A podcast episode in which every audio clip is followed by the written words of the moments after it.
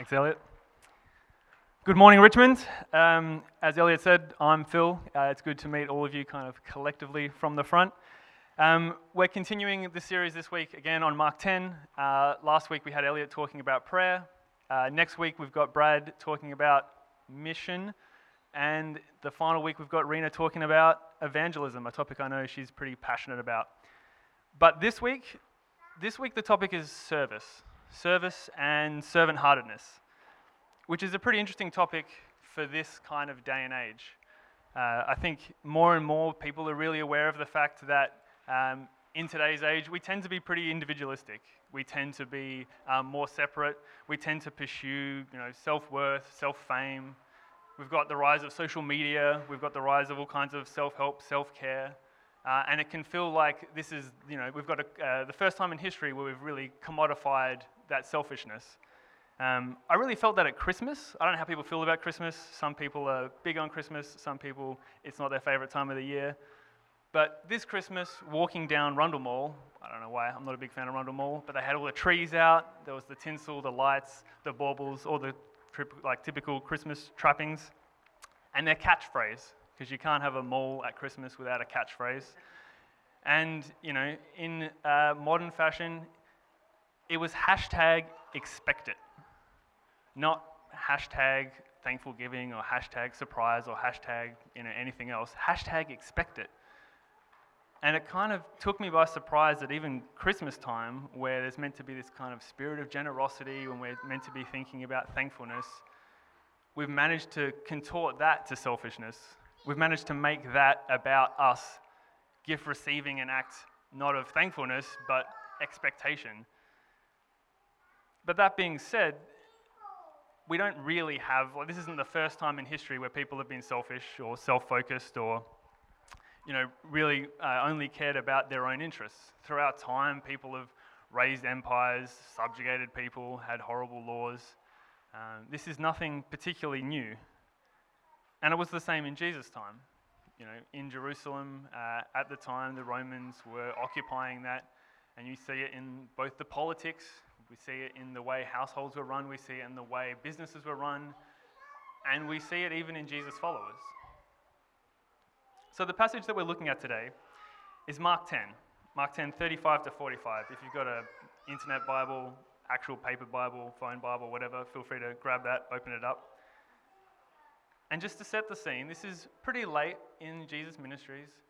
He's been, you know, gone around the countryside with the apostles. They've seen a great many glorious and wonderful things. He's talked at length about his plan. He's talked at length about his death, even in just the preceding verse. And they're on their way back now towards Jerusalem. And, you know, based on what he said, things are going to get pretty real pretty soon. Um, but the apostles still have a few certain things that are tripping them up uh, and keeping them occupied. So, picking up from Mark 10 35. Then James and John, the sons of Zebedee, came to him. Teacher, they said, we want you to do for us whatever we ask. What do you want me to do for you? He asked. They replied, Let one of us sit at your right and the other at your left in your glory. You don't know what you're asking, Jesus said. Can you drink the cup I drink or be baptized with the bapti- baptism I am baptized with? We can, they answered. Jesus said to them, you will drink the cup I drink, and be baptized with the baptism I am baptized with. But to sit at my right or left is not for me to grant. These places belong to those for whom they have been prepared. When the ten heard this, they became indignant with James and John.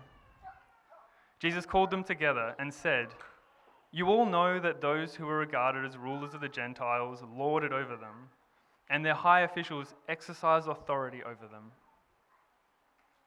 Not so with you all. Instead, whoever wants to become great amongst you all must be your servant, and whoever wants to be first must be slave of all. For even the Son of Man did not come to be served, but to serve, and to give his life as a ransom for many. So, right off the bat, who are these guys? Who are James and John? Well, two of the twelve, that's pretty straightforward. Brothers, also pretty straightforward. They've also got another name in the Bible. They go by the name of the Sons of Thunder, which is probably a great name for a wrestling duo or what have you, but also gives us a bit of insight, along with you know the rest of the stories of the New Testament, about their character a bit. And these guys were bold, brash, outspoken, straightforward, not exactly tactful. And in this kind of warts and all description, we see them talking about, you know, what's on their hearts or what they're caring about. They don't tiptoe around. They go with that tried and true method of asking for something by asking the person to tell you to give it, promise it before you've even asked. I've seen many of my friends' kids try this. I think it's worked exactly never in human history, but you know, by all means, they ask him, teacher, you know, give us what we want, and then we'll t- like say that you'll give us what we want, and then we'll ask for it. Now, to their credit, they had a lot of faith. This was a, a carpenter going back, you know, to Jerusalem with promises of upending the establishment. Um, they've got a lot of faith in this guy. Um, but they've also seen him in all of his glory. They've seen him stop the wave, stop the storm. They've seen him at the transfiguration. These guys were in Jesus' inner circle. But they know what was coming. They knew something was coming. Uh, and so they kind of wanted to jump the gun a little bit and make sure that, you know, they got their position, they got their authority in whatever worldly kingdom that Jesus was going to bring, because that's what all the apostles assume he was doing. Back to Jerusalem, establish a worldly kingdom, make sure they got their part of that. And this was not a new topic for the apostles. We see in Mark 9, verses 33 to 34, when he came to Capernaum, Jesus, and when he was in the house, he asked them, What was it you disputed amongst yourselves on the road? But they, the apostles, kept silent for on the road they had disputed amongst themselves who would be the greatest. I mean, you get a team of 12 guys, people are going to start arguing about what the hierarchy is. That's just, it's going to happen. But these two brothers are asking for the most prestigious positions the right and left hand. But Jesus responds with them pretty directly, not by giving them what he wants straight off the bat, but asking them very clearly Can you drink the cup I will drink, or be baptized with the baptism I am baptized with? Now, both of these are kind of idioms, turns of phrase from New Testament, Old Testament times. To drink the cup was to take in the experience. Um, it could be a positive thing, drink from the cup of glory, could be a negative thing, drink from the cup of suffering. And then the second one, the baptism with which I am baptized. Now, this isn't New Testament baptism, this isn't uh, ceremonial baptism, this is literally just the old Greek word for being submerged. And this was typically used for being overcome, being taken over. You see it in the Psalms when people talk about their enemies overcoming them. You see it when people talk about a ship that's sinking. What Jesus is asking is, is can they take part in the pain and suffering? Can they share that cup of suffering that he knows is waiting for him in Jerusalem? And they answer yes. Naively, yes. These two men, who along with the other 12, at the time when Jesus suffers, will disappear, will abandon him. But when Jesus answered them, after their somewhat optimistic yes, he tells them that they will drink. And he's not wrong. They do. It comes later, but to their credit, they really do. James was the first apostle that was martyred. He was killed by Herod with the sword, Acts 12, 1 and 2. And John, John got immersed in a, bat, a vat of boiling oil and then like disowned to a uh, prison colony. That's suffering if ever I've heard it.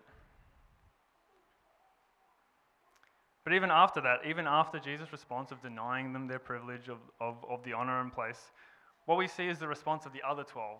They get indignant. The audacity to ask for this and probably thinking, wow, I should have asked for it. Should have asked for it earlier. Everyone's thinking about their rank, their hierarchy, their glory. What are they going to get out of this? What does greatness look like? So, first thing first, Jesus has to stop them. He calls them together. He tells them about the way of the world. This is something they knew. You know that those who are regarded as rulers of the Gentiles lord it over them, and their high officials exercise authority over them. These guys come from a place that was occupied by a completely different uh, country. They knew what it meant to be oppressed, uh, to be lorded over. They should have known better, but this is the same behavior they were exhibiting even amongst themselves. So Jesus first sets up the way of the world, re establishing how we all know everything works. But after that, a short, so short you could kind of miss it, the hinge of this whole passage. Not so with you. Now, this is a pretty short rebuke, and there's many things you can do with a short rebuke, but it's hard to get it wrong. There's not a lot of wriggle room in not so with you. It wasn't, this is the way of the world, but you'll be slightly different. Or, this is the way of the world, but you'll be a little bit better. What Jesus is saying is, this is the way of the world, and for you, none of it. Not at all. In fact, he goes on to talk about what it will be like. Whoever wants to become great among you must be your servant, and whoever wants to be first must be the slave of all. Now, this is hugely countercultural. This is not, again, just an adjustment. This is a complete upending of the way things were done. This is him taking the status quo, the way people thought about hierarchies, the way they thought about leadership, the way they thought about glory, and turning that around in completely the opposite direction.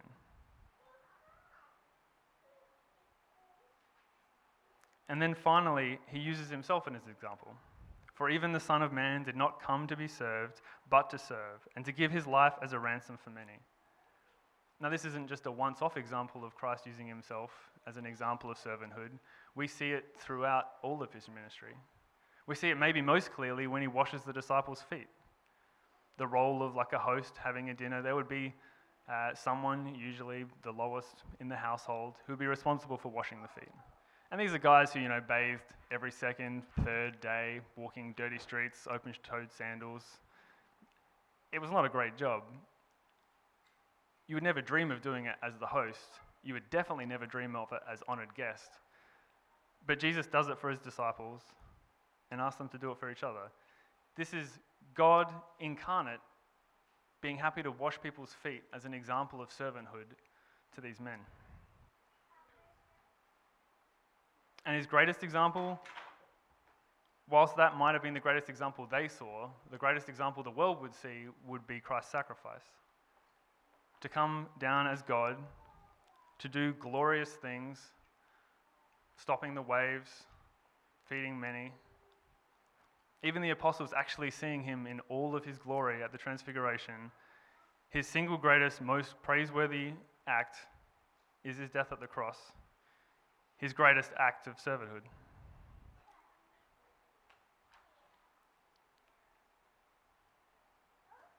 Which then raises the question how do we respond to this?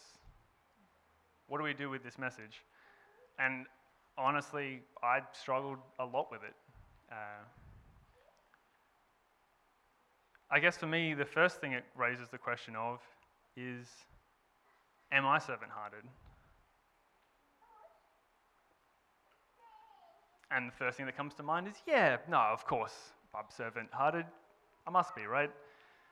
Been around different churches for a while, done some youth leading and welcome rosters, occasional appearance at a soup kitchen, appeared on music.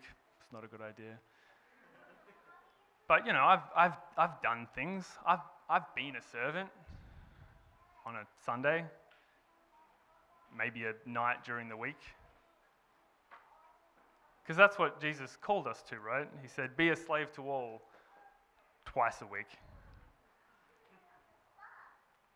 And so the question sat there Do I truly live a servant hearted life in response to Christ's message?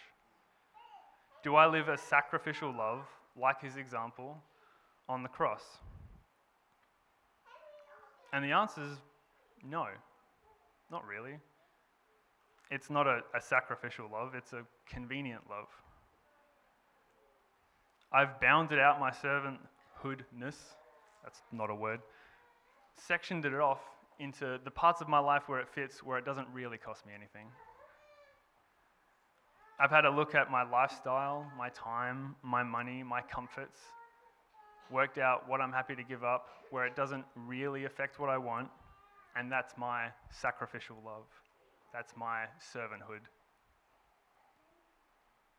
What I have is a number of acts of service.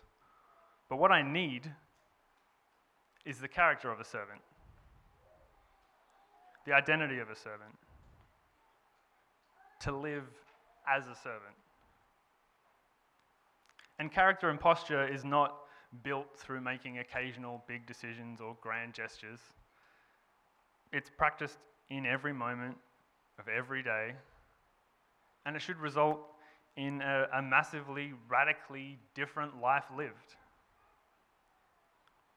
But it's not an easy thing to do. It jars the, with the culture that we're immersed in from day to day, every week when we're at work or in social settings or family or whatever it is. It's hard to recognize the world's hierarchies and priorities in the only way that we make decisions. And so I think it's really important that we look, it was important for me to look at myself and think of that, that one hinge verse, not so with you. Where are those things that I've inherited from the world? And to think, not so with me. But it's not all doom and gloom.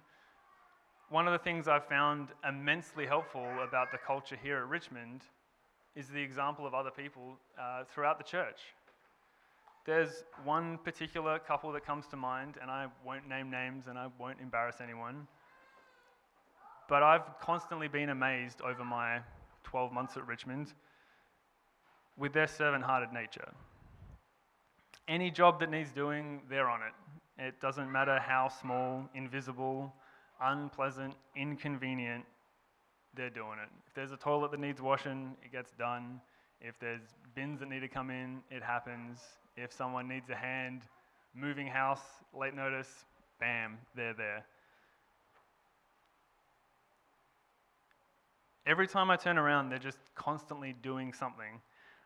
But what is most impressive isn't the sheer amount of what they do, which is impressive. What's most impressive is their attitude. They're not doing these things out of some sense of obligation or begrudgingly, but they're driven by genuine love for those around them. Even when they're tired or stressed, there's a passion or a desire to do things just out of love for those around them. This servant hearted attitude, modeled on Christ, is a constant inspiration. It's a snapshot of real servanthood in the here and now. And that makes me wonder what does a service driven church look like? What should a service driven church look like?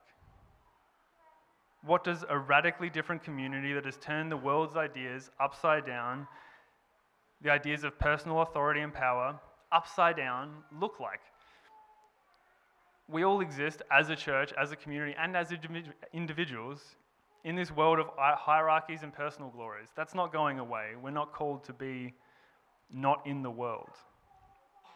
But as a, a, community, I think it's important for us to constantly consider, constantly be reminded not so with you,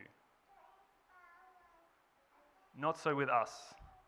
To be conscious of the trappings of glory and power and hierarchies that so common seep into the way we do life, the way we build churches, the way we consider and interact with one another.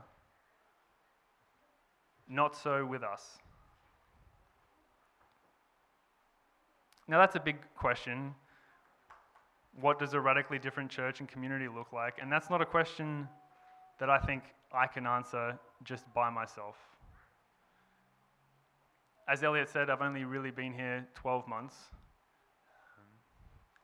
And I've only had a snapshot of a very small part of the Richmond community. It's so varied and broad, filled with so many different people. And so I think it's important that's a question that we address together. That's a question that we discuss together. What do we think a servant driven, radically loving Richmond looks like? And I'd like to spend some time on that now. Uh, I'd like to have a few minutes where we just talk in amongst ourselves, in whoever's around you. What does that look like for you? What is your vision for a radically loving, loving servant driven Richmond? And what does that look like for you personally? Spend some time on that now.